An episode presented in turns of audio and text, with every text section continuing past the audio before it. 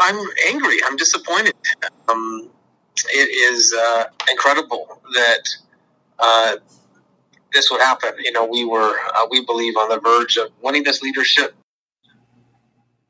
Patrick Brown there talking about his disqualification late last night from the conservative leadership race due to, quote, uh, serious irregularities.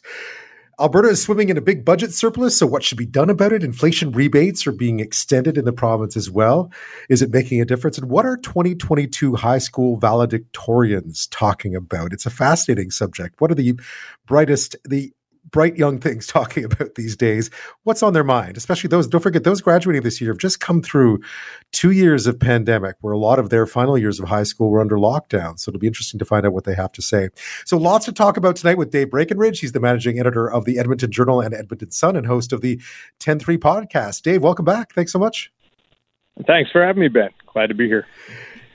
Well, I was, you know, I was on air last night when all of a sudden it was announced that Patrick Brown had been booted from the conservative leadership race. It was, uh, it was quite the surprise. What do you make of it all? well, you talk about being on air, and you know, I would have loved to have seen it happening all in real time last night. I was at a concert with my daughter. That's right. And That's I right. came home. I, you know, I took my daughter to see Shawn Mendes.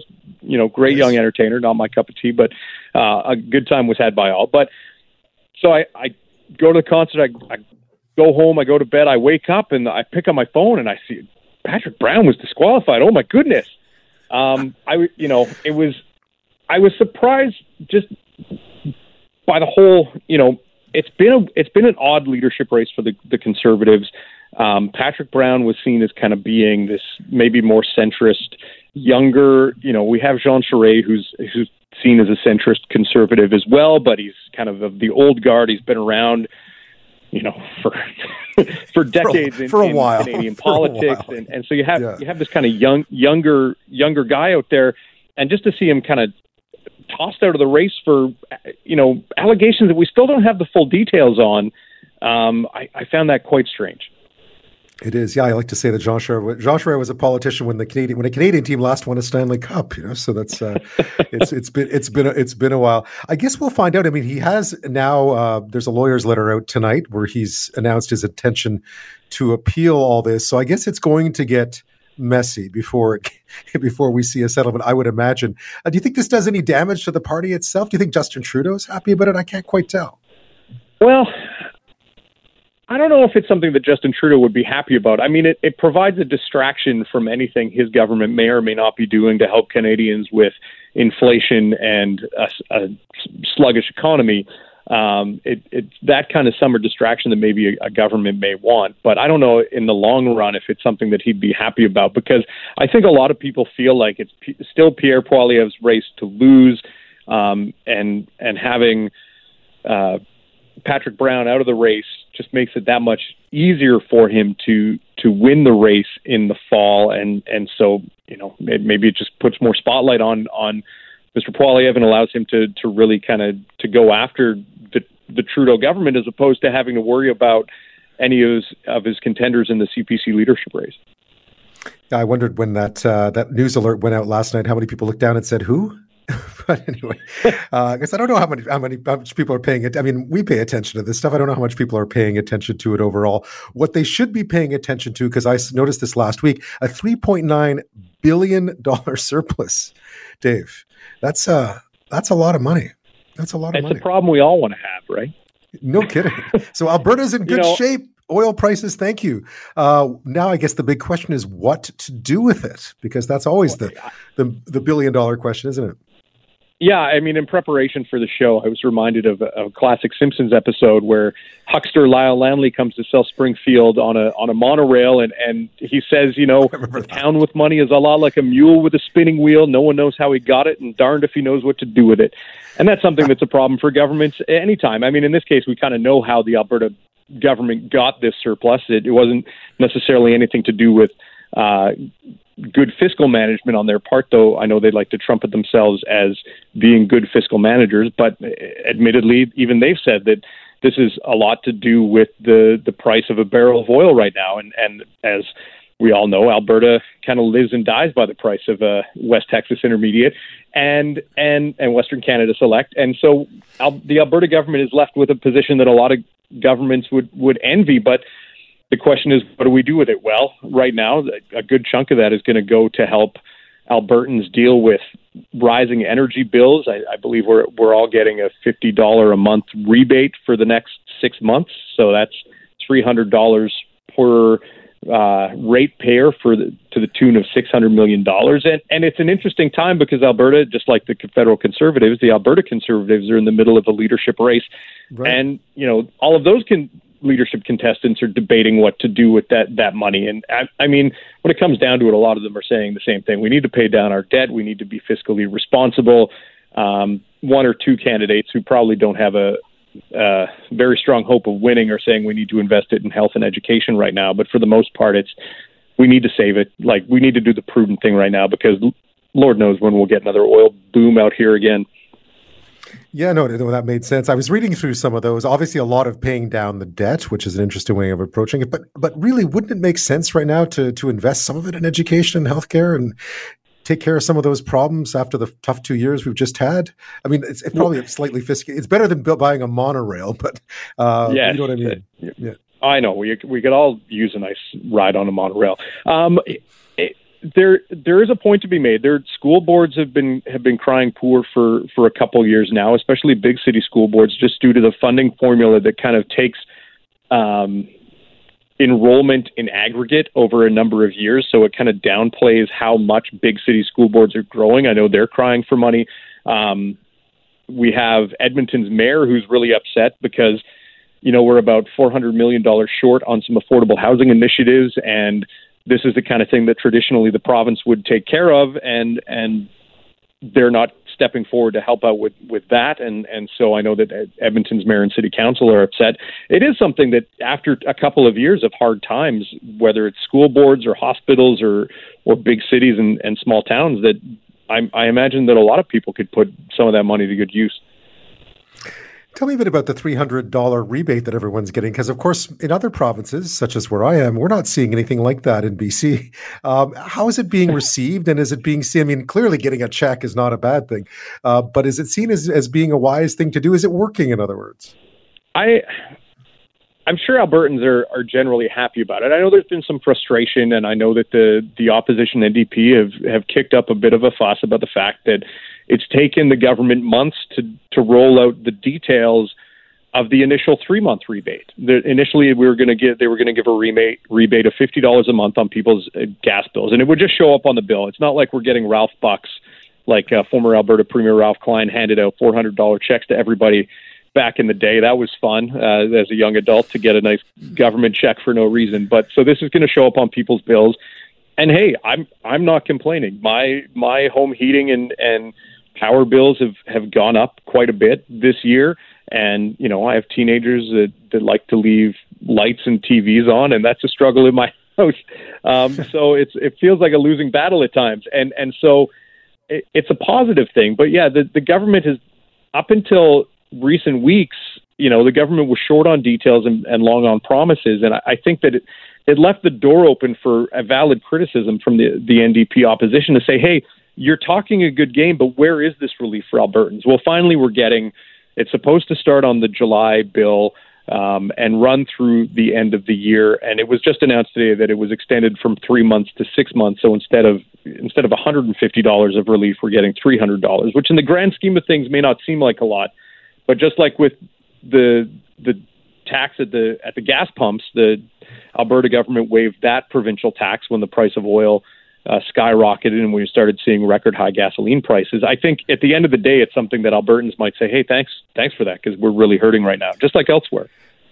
Yeah, no, absolutely, and certainly with with that kind of surplus, uh, it makes it all the less controversial. I would imagine that uh, mm-hmm. you, you, did this really. Uh, we'll talk about this after the break, but you do this really fascinating feature. I gather you edit the feature about the valedictorians. I was reading, trying to read most of them today, um, but I wanted to uh, let's talk about what the 2022 valedictorians in Edmonton. Obviously, this is a small sample size, but I thought a very good one of uh, just what the young and the brightest and uh, the brightest of the bunch are thinking about these days. And we'll get to that after this. Dave Breakenridge is my guest this half hour, the managing editor of the Edmonton Journal and Edmonton Sun, host of the 10-3 podcast, Verve fan, if I'm not mistaken, uh, if I was reading that Correct. right last night. there you go. Thought we'd we'd play one for you there. This is you know I, I didn't know about the valedictorian section that you uh, that you take care of, and it, it, was fascinating to read them all. First of all, the first thing you're struck is, is what what what did, what did I do in high school? Because I don't think I did a third of what most of uh, these young folks had done. But uh, what were you? Where does the project? Is it something you do every year? Yeah, it's something that we've done every year. You know, I've been with the Edmonton newsroom for eight years, going on, uh, going on eight years this year, and it's something that it was a feature in the Edmonton Examiner newspaper, which is one of our newspapers, and we moved it over to the Edmonton Sun a couple of years ago. And yeah, it's a, I mean, it's a way to highlight the accomplishments of, of young people in the community, which is something that that local newspapers I, I feel still have a role to do. And so it's a it's a it's a feature that I, I always love editing because it you know it reminds me of the things that I didn't accomplish when I was younger. Um, but you know it, it it it's always it's always neat to kind of see how mature these these young people are you know we we assume as as adults, and I've you know I've grown up to become a curmudgeonly forty uh, something. Um, the the kids aren't always all right, or they don't know what they're talking about, and and to read some of the submissions, you know what we ask from these schools is a bit of a bio about you know their accomplishments in school, what their educational goals are. We ask them for uh, a little snippet from their valedictory address, and then we we ask them some just some general Q and A's. And in the past, they've been kind of lighter questions, but you know, as you as you mentioned, that the last couple of years have been very tumultuous for all of us. You know, not not just adults though. Young people have had to deal with the challenges of a pandemic and learning online and and limited peer interaction and all of that. So I was curious what what it was like for them or, or how they felt about the last couple of years. And so we we we keyed in on some of those with some of the questions. I asked them, uh, how do you think the pandemic changed your high school experience? And, what is the one takeaway you feel should come out of the upheaval for the last two years? And I have to say, they're like the answers that we got were were hugely insightful, and I feel very wise and, and showed um, a maturity in, in these kids that I, I I was very impressed by. Yeah, I was reading through some of them. Not take anything for granted. Uh, anything can change. Less is more. I mean, there was some really interesting. They, they, were very introspective. I think is what struck me about them. They were very sort of wise. Mm-hmm. And you know, there are some that I, that I found really interesting because you see, you know, there's there's an, a stereotype about young people that they're very self centered, and these kids spend all their time on their phones and social media, and they're taking, you know selfies and pictures of food and I'm you know I'm rattling off a bunch of cliches here but you know we get answers from from young people you know the one takeaway this this valedictorian from Ross Sheppard High School Sebastian Egia he his big takeaway is that we're stronger as a community. We were faced with adversity and it was a sense of coming together that got us through it. And it's amazing how even with isolation and physical distance we were able to connect on a shared experience and become united. And it may sound cliche, and and admittedly, you know, sometimes young people speak in cliches because they don't necessarily have the life experience. But it it's those kind of messages that give me a lot of hope for for young people to that that that's what they're taking away from something that's caused a lot of upheaval and a lot of polarization and divisiveness in society that they see an opportunity there for people to come together. It was certainly uh, made for upbeat reading. I mean, it was it was introspective, and there was a lot of it sort of about you know the, the, struggles of the last few years. But there was certainly lots of hope sprinkled in to all the introspection as well, which was which was enlightening and fascinating to read. I found. Yeah, exactly. I mean, I would hope, and I I I seem to recall that that I there were moments of of optimism when I was leaving high school and going into university. I, I consider myself to be a cynical person at times, but I would like to think that I, I was hopeful and optimistic for the future, and and that's something that we that we want to see from people amid really trying times. We're you know we're still dealing with a pandemic. You know I, we see stories constantly about um, what Omicron is going to do and whether we're going to have to get boosters every nine months, and now there's uh, a new a new virus that's circulating. You know, I don't know if we've gotten away from calling it monkeypox yet, or if the WHO has given it a different name, but that's creating uneasiness. There's war in Europe. There's um, divisiveness Shootings in our in politics and, and, and, yeah. and the fact that you have these these young people who are who are bringing a positive message and saying like we can work together and get through anything and I'm really optimistic for the future and I'm glad to hear that that that refreshes me it makes me feel feel good about where where our young people are at and and what our future leaders may be thinking I also noticed that quite a few of them were planning careers in, in the medical field, which is which is more than welcome these days. We're watching, we read so much about how much stress the system is under. New recruits will be. Uh, I wonder if the pandemic has made a difference in that sense that more more kids are looking towards uh, healthcare as as an option. Ironically, I, I mean, I, I I hope so. I. I can I can see it, it, it, like young people who are in med school and who have been doing you know internships and and rotations and and through the pandemic and think oh I don't want to do this I want to get out. But on the flip side, I can I can see especially you know academically minded kids who have spent the last three years really focused on their learning, thinking that you know this is this is something great. Like these are the people who we've held up as heroes. At least you know, at least early on in the pandemic, some people have tried to villainize uh, the medical profession in in the last few months. But the, it's it is you know heartening to see people want to take on these very intensive, very challenging careers that you know that I guess the phrasing I'm looking for, I, I, I guess, is just, you know, the, these are the people that we need to step into these roles in the future because a whole generation of doctors may be burnt out after the last two years.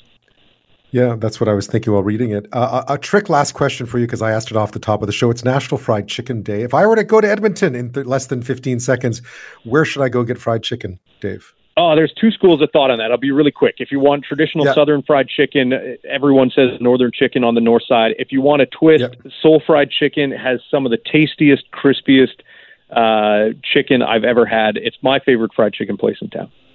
Soul Fried. Dave Breakenridge, thank you so much for your time tonight. Thank you, Ben. Canada may be known for its landscapes and friendly people, but beneath the surface lies a darker side of crime, history, and the paranormal. Since 2017, the award winning Dark Poutine podcast has explored the shadowy corners of the Great White North and beyond, delivering chilling tales from a uniquely Canadian perspective. Hosted by Mike Brown and Matthew Stockton with over 300 episodes and fresh releases every Monday, Dark Poutine is your weekly ticket to the creepier side of Canada. Listen to Dark Poutine on Apple, Spotify, Amazon Music, or wherever you get your podcasts.